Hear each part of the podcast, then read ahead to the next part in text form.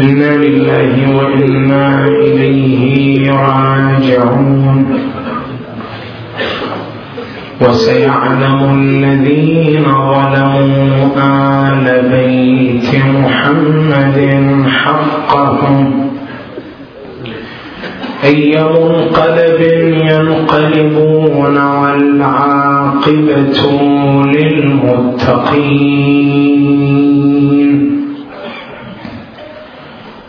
قال تبارك وتعالى في كتابه الكريم.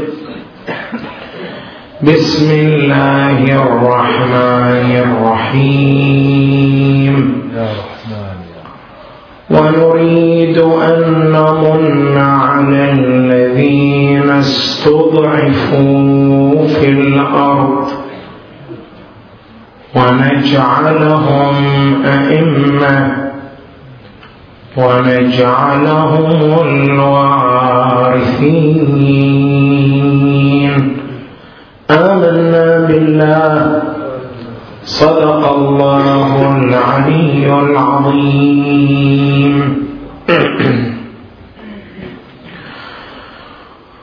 موضوع بحثنا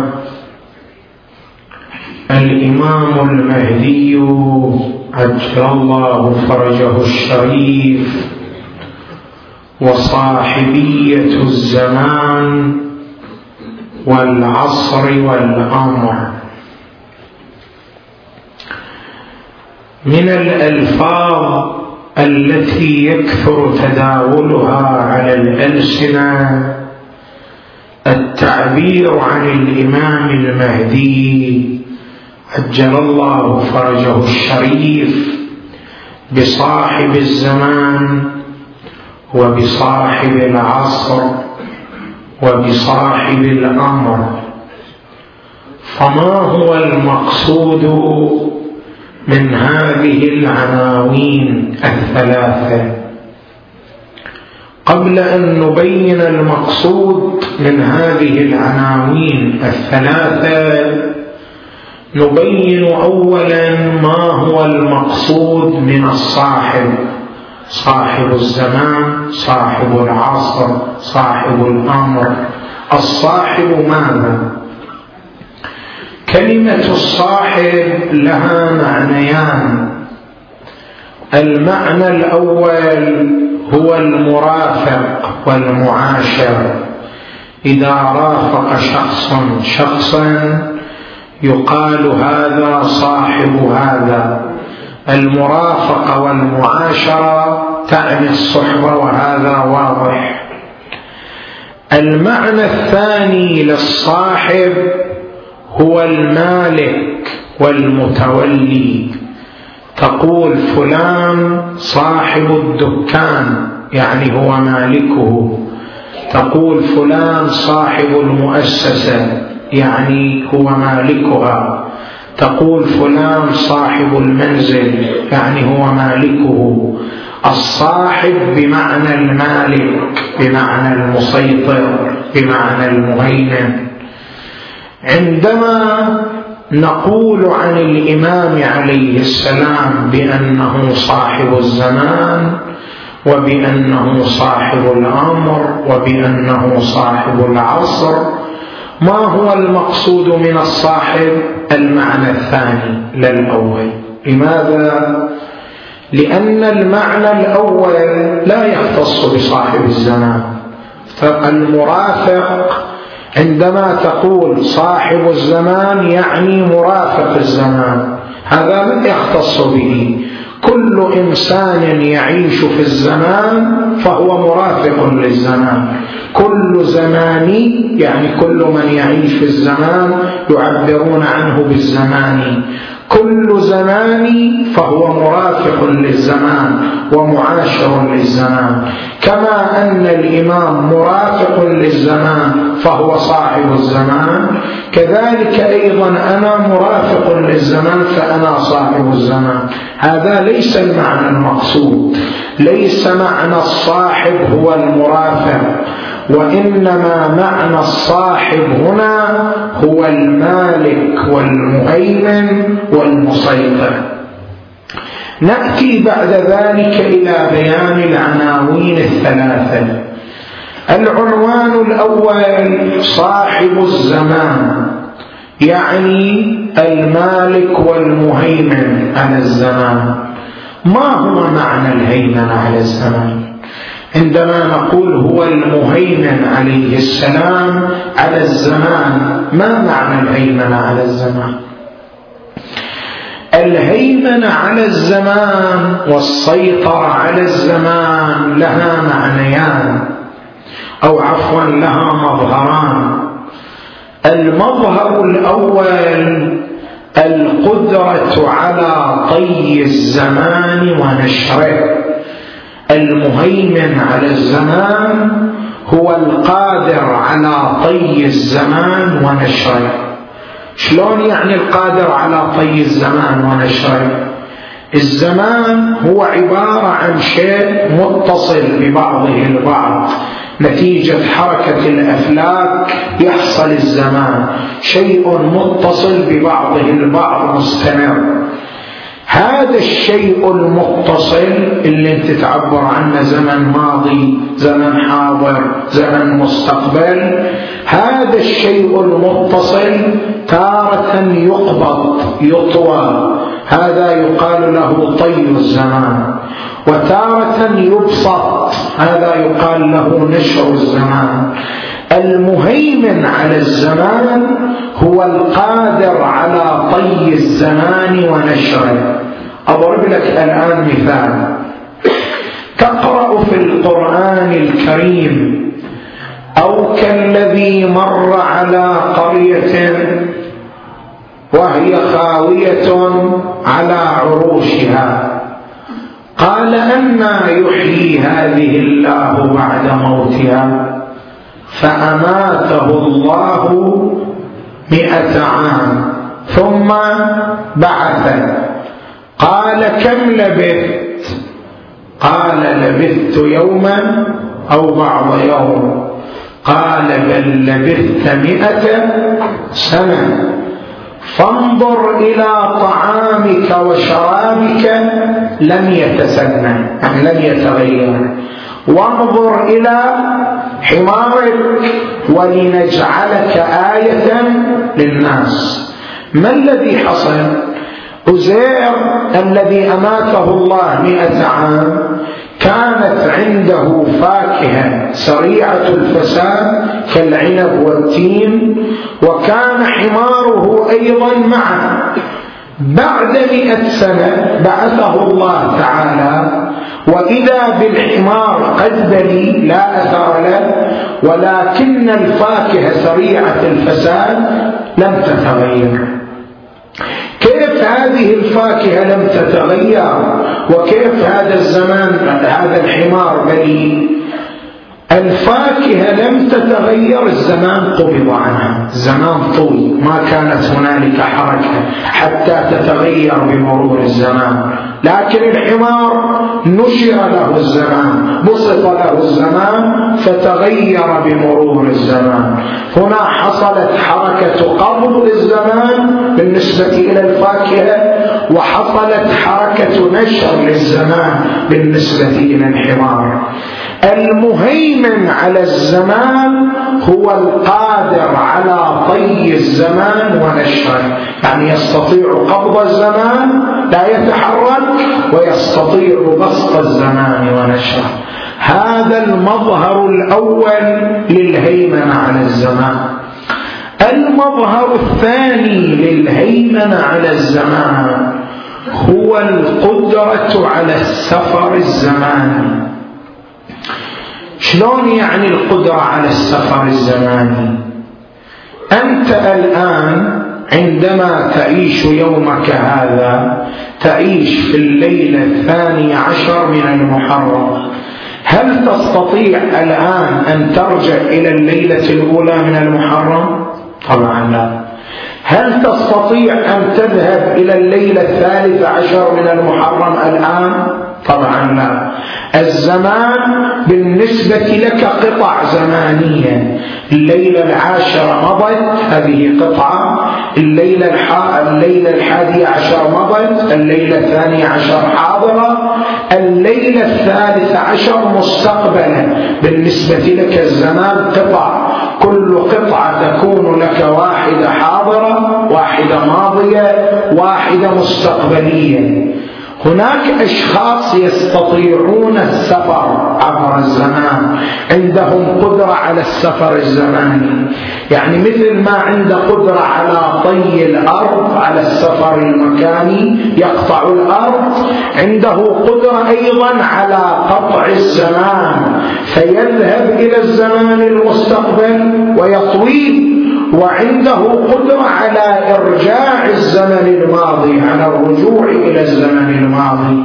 هذا يعبر عنه بالسفر الزماني شلون هذا تكون عنده قدرة؟ وشلون أنا الإنسان ما تكون عندي هذه القدرة؟ فأنا أجيب لك مثال حتى أصور لك كيف هذا الإنسان تكون عنده قدرة.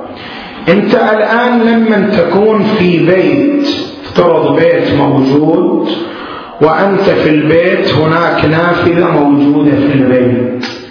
ثلاثة من الرجال يمرون وأنت تنظر من النافذة. يمر محمد ثم يمر بعده علي ثم يمر بعده حسن. يمشون بالتعاقب. أنت تنظر من النافذة يمر محمد. تشوف هذا هو الحاضر الزمان الحاضر. محمد يتقدم يأتي بعده علي. يصير ذاك ماذا؟ زمان ماضي. وعلي صار زمان حاضر. حسن يكون زمان مستقبل. هكذا أنت ترى الزمان قطع مستقبل ماضي حاضر. لكن الذي يكون فوق البيت يراهم هكذا ماضي وحاضر ومستقبل أو يراهم كلهم مرة واحدة. كلهم يكونون حاضر بالنسبة له. هكذا أيضا المهيمن على الزمان الذي يكون فوق الزمان ومالك الزمان. يرى الزمان كله قطعة واحدة الحاضر والماضي. والمستقبل بالنسبة لنا بالنسبة له شيء واحد. إذا عندما نقول الإمام المهدي صاحب الزمان يعني هو المهيمن على الزمان. والهيمن على الزمان لها مظهران. المظهر الأول القدرة على طي الزمان ونشره. المظهر الثاني القدرة على السفر الزماني الروايات توضح هذا في حياة الإمام المهدي عجل الله فرجه. روايات تقول يخرج إلى الناس وهو بعمر وهو شيخ كهل ولكنه بمظهر الشباب الإمام عليه السلام يخرج بمظهر شاب بين الثلاثين والأربعين من عمره. عمره عمر الشيوخ عمر الكهول مئات السنوات ولكن مظهره مظهر شاب قوي في مقتبل عمره. ما الذي حصل؟ هنا حصل قبض للزمان. الزمان قبض بالنسبة إلى جسده المبارك صلوات الله وسلامه عليه. فلم يؤثر على جسده. كذلك أيضا ورد في الروايات أن السنة من سني دولته صلوات الله وسلامه عليه تعادل عشر سنوات من سني غيره من سني الناس. يعني السنة الواحدة في دولة صاحب الزمان عن عشر سنوات نحن نعيشها. كيف تتحول سنة واحدة إلى عشر؟ يحصل بسط الزمان. الإمام يبسط الزمان صلوات الله وسلامه عليه فتتحول السنة الواحدة إلى مقدار ماذا؟ عشر سنوات. لذلك عبر عنه بصاحب الزمان. إذا صاحب الزمان يعني المهيمن على الزمان بالقدرة على طيه ونشره. صلوات الله وسلامه عليه. هذا العنوان الأول. العنوان الثاني هو صاحب العصر. صلوات الله وسلامه عليه. ما هو المقصود من صاحب العصر الصاحب فهمناها. نجي إلى العصر العصر ما هو؟ هنا الألف واللام في العصر ألف ولام عهدية يعني العصر المعهود صاحب العصر المعهود. أي عصر؟ هو عصر ظهوره عليه السلام. سمعت أنت الرواية عن الصادق عليه السلام عندما سئل عن تفسير سورة والعصر قال العصر هو عصر خروج القائم صلوا عليه وآبائه الطاهرين. اللهم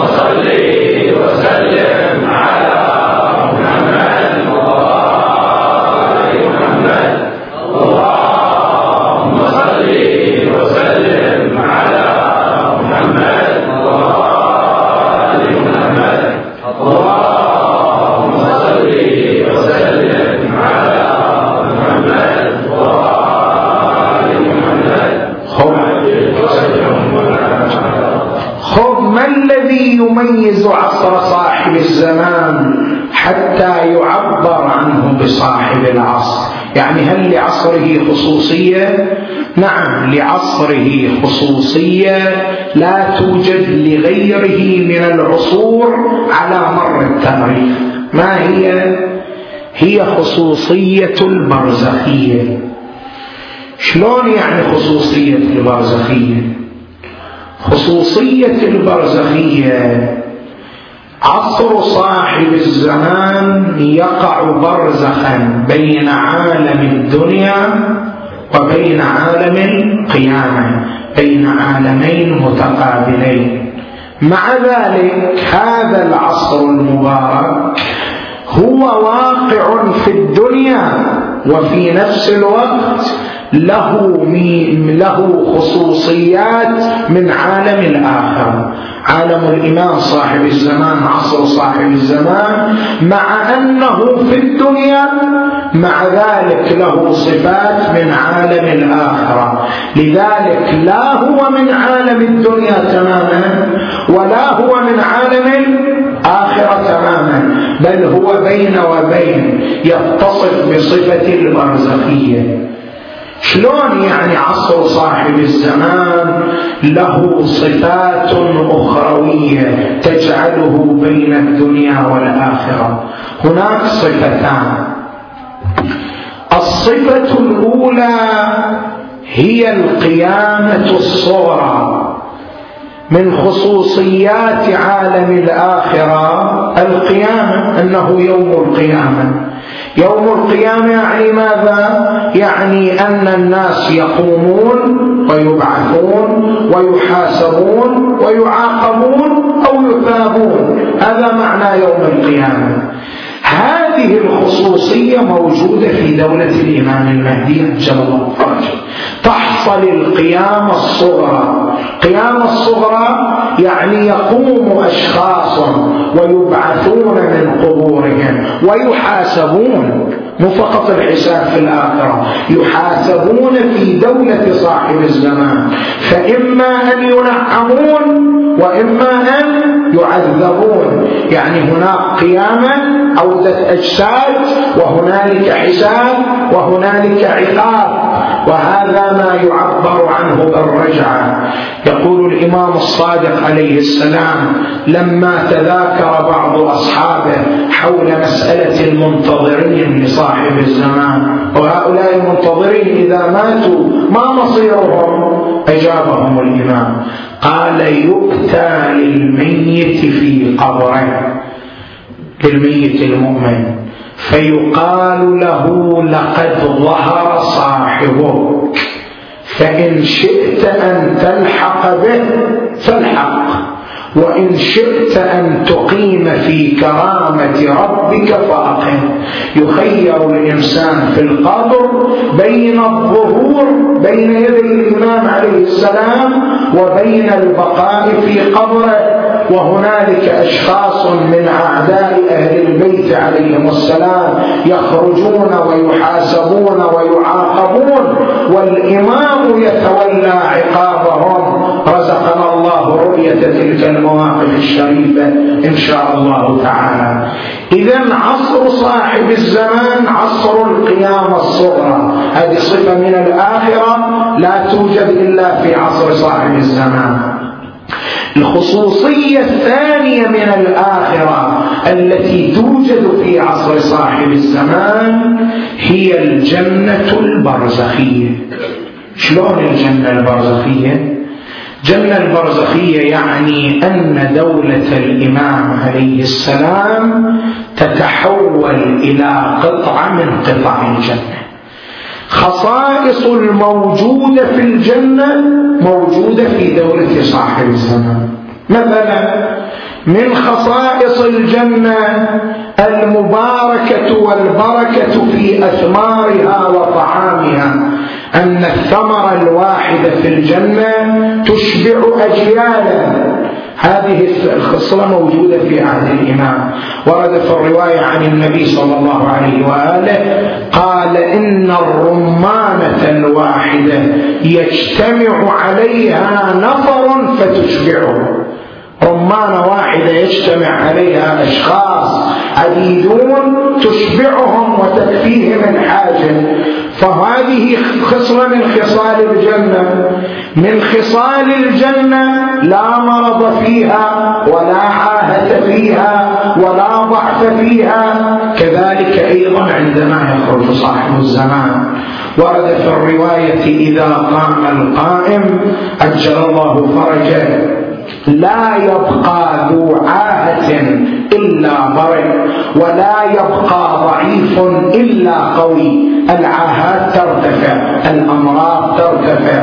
تتحول دولته إلى دولة محصنة عن الأمراض والعاهات. صلوات الله وسلامه عليه. تزدهر الدولة المباركة فلا يوجد خراب. مثل ما أن الجنة لا خراب فيها كذلك دولة صاحب الزمان لا توجد فيها خريبة الرواية تقول لا يوجد فيها خراب إلا عمر. كلها تتحول إلى عمران.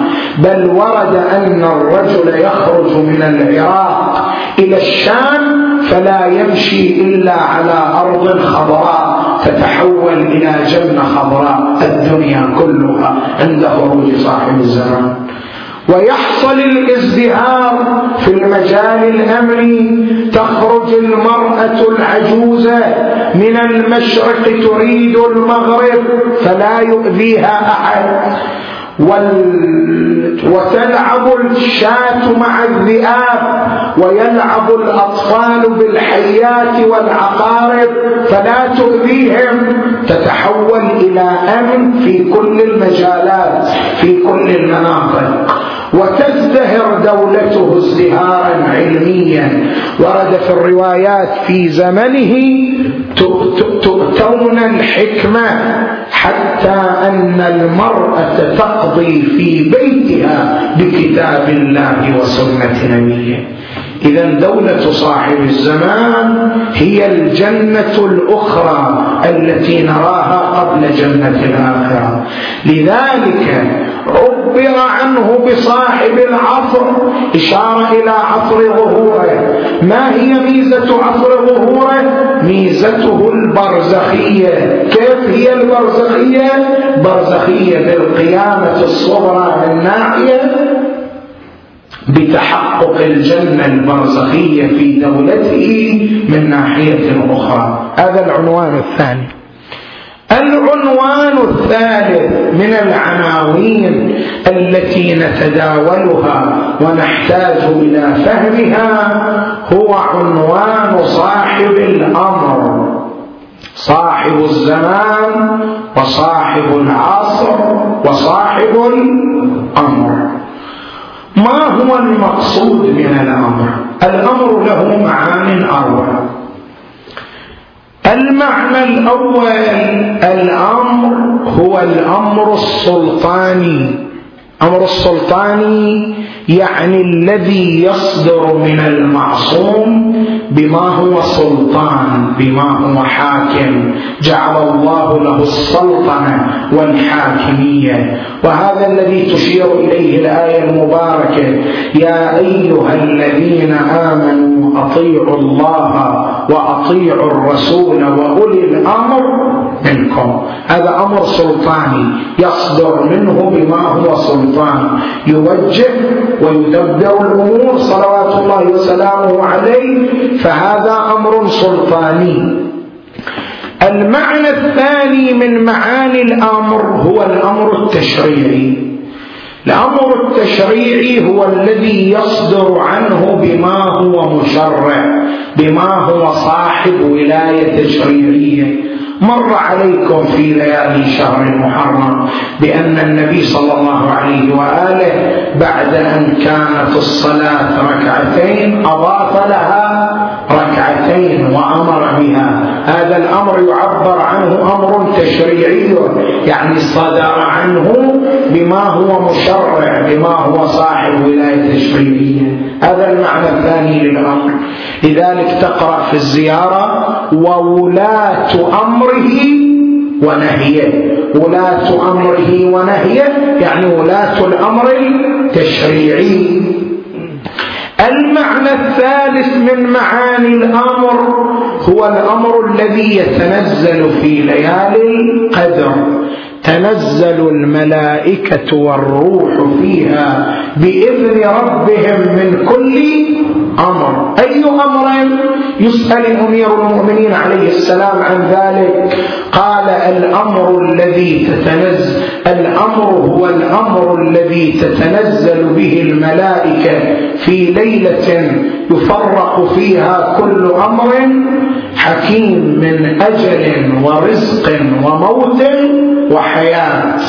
أمر الأرزاق أمر الآجال أمر الحياة أمر الموت كل هذه الأمور تحسن في ليلة القدر وتنزل على قلب المعصوم هذا أيضا يعبر عنه أمر. المعنى الرابع من معاني الأمر والأخير هو الذي تشير إليه الآية المباركة ألا له الخلق والأمر.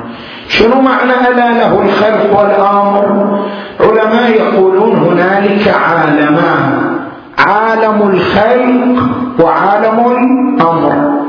عالم الخلق هو عبارة عن عالم المحسوسات التي ندركها بحواسنا الظاهرية شمس وقمر وإنسان وحجر ونبات وماء ومدر. هذا كله مندرج ضمن عالم الخلق يعبر عنه. كل ما تدركه بحواسك الظاهرية فهو عالم الخلق. هنالك عوالم أخرى لا يمكن إدراكها بالحواس الظاهرية يعبر عنها بعالم الأمر. الجنة موجودة لا ندركها فهي من عالم الأمر. النار موجودة لا ندركها فهي من عالم الأمر. ملائكة موجودون يلازمنا ملكان في كل يوم. لا ندرك ذلك فهم من عالم الأمر. كل الموجودات التي لا ندركها بالحواس الظاهرية يعبر عن عالمها بعالم الأمر بعالم الملكوت. إذا المعنى الثاني المعنى الرابع للأمر عالم الأمر. زين لما نقول صاحب الأمر ما معنى صاحب الأمر؟ أي معنى من المعاني الأربعة؟ كلها. فهو صاحب الأمر السلطاني لأنه صاحب أكبر دولة على وجه العالم وصاحب أكبر حكومة على وجه العالم. يبسط نفوذه على كل الأرض فهو الآمر والناهي الذي تخضع لسلطنته حتى الأنبياء صلوات الله وسلامه عليه. فله الأمر السلطاني. وله الأمر التشريعي. لذلك ورد في الروايات أن الإمام الحجة إذا خرج عجل الله فرجه يخرج بدين جديد. شنو معنى بدين جديد؟ يعني هنالك تشريعات نحن لم نعرفها في هذا العالم. تشرع في دولة صاحب الزمان صلوات الله وسلامه عليه. هنالك قوانين أحكام شرعية سيشرف بها من يعيش في دولة صاحب الزمان. أجل الله فرجه. فهو صاحب الأمر التشريعي من منطلق ولايته التشريعية. وهو صاحب الأمر الذي يتنزل في ليلة القدر. لذلك ورد في الروايات خاصموهم بسورة إنا أنزلنا خاصموا غير الشيعة. شلون يعني خاصموهم؟ خاصموهم باعتبار أن القرآن يقول تنزل الملائكة. تنزل فعل ماذا؟ فعل مضارع. فعل المضارع يدل على ماذا؟ على الاستمرار. تنزل الملائكة يعني هنالك تنزل مستمر. طيب أيها المسلمون كانت الملائكة بالاتفاق تتنزل على رسول الله صلى الله عليه وآله. بعد رسول الله تتنزل على من؟ هنا غير الشيعة لا يستطيعون الجواب لا جواب لديهم فقط نحن نجيب نقول تتنزل الملائكة بعد رسول الله على أمير المؤمنين على الحسن على الحسين والآن تتنزل على صاحب الزمان عجل الله فرجه الشريف. المعنى الرابع أيضا هو صاحب الولاية على ماذا؟ على عالم الأمر صاحب الأمر يعني صاحب الهيمنة على عالم الأمر كما أن عالم الخلق خاضع لولايته والإمام يبسط حكومته على كل ما نشعر به بحواسنا الظاهرية من إنسان ومن نبات ومن حيوان أيضا يبسط ولايته على عالم أمر ملائكة جنة نار كل الأمور الراجعة إلى عالم الأمر تخضع لولاية صاحب الزمان. لذلك عبر عنه بصاحب الأمر. إذا هو صاحب الزمان وهو صاحب العصر وهو صاحب الأمر الذي ينشر رايته الكبرى على الدنيا وشعارها يا لثارات الحسين. تقوم دولة الإمام المهدي باسم الحسين عليه السلام. تقوم باسم الحسين في الروايات أنه يخرج ويذهب إلى الكعبة المشرفة وينادي نداء يسمعه كل الناس كل الخلق يا أهل العالم يبدأ كلامه بهذه العبارة. يعني هو يخاطب كل الخلق والجميع يسمعون في مختلف مناطق العالم. يا أهل العالم ما هو هذا الأمر الذي يريد أن يسمعه جميع الخلق؟ يا أهل العالم إن جدي الحسين ذبح عطشانا يقيم الإمام مأتما على جده الحسين بجانب الكعبة المشرفة وكل العالم يسمعون بكاء الإمام على جده الحسين. يا أهل العالم إن جدي الحسين ذبح عطشانا وطرح عريانا. ويبدأ بتفصيل مصيبة جده الحسين.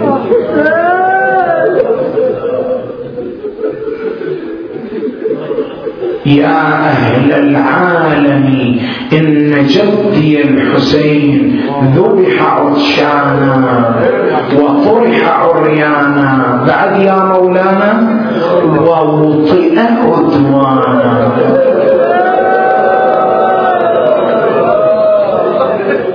مصائب تؤلمه مصائب كربلاء. لكن أكو بعض مصائب كربلاء هذه تحرق قلب صاحب السماء تثيره تثيره لا يستطيع تحملها. لذلك بعض العلماء يقول إذا أردت أن تقسم عليه فأقسم عليه بمتن عمته زيد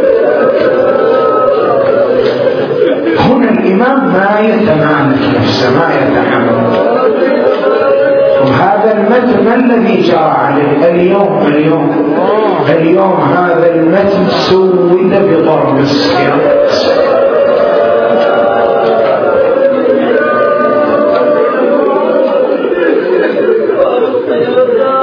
يأتي سعد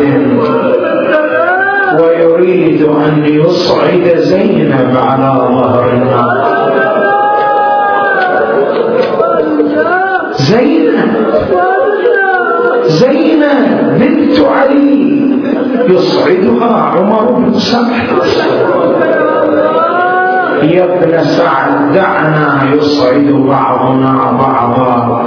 وصارت مولاتنا زينب تصعد النساء والأطفال على ظهور النيام لكن بقيت هي وزينب.